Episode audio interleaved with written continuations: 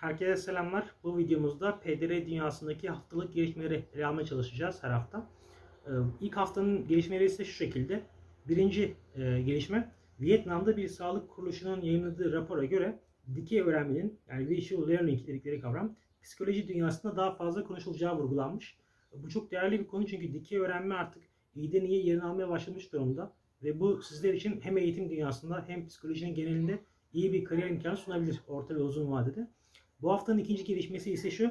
Belçika'da bir pazar araştırma firmasının raporuna göre mental sağlık uygulamaları önümüzdeki birkaç yıl içinde psikolojik danışmanlar ve psikologlar için en önemli kariyer alternatiflerinden biri haline gelecekmiş. Bu da yine aslında değerli bir konu. Yani mental sağlık uygulamaları özellikle pandemiden itibaren artık çok daha revaçta bir hale gelmiş durumda. Ee, Sizler de bu noktada kendinizi konumlandırabilirsiniz diye düşünüyoruz. Bu haftanın üçüncü ve son gelişmesi ise şu.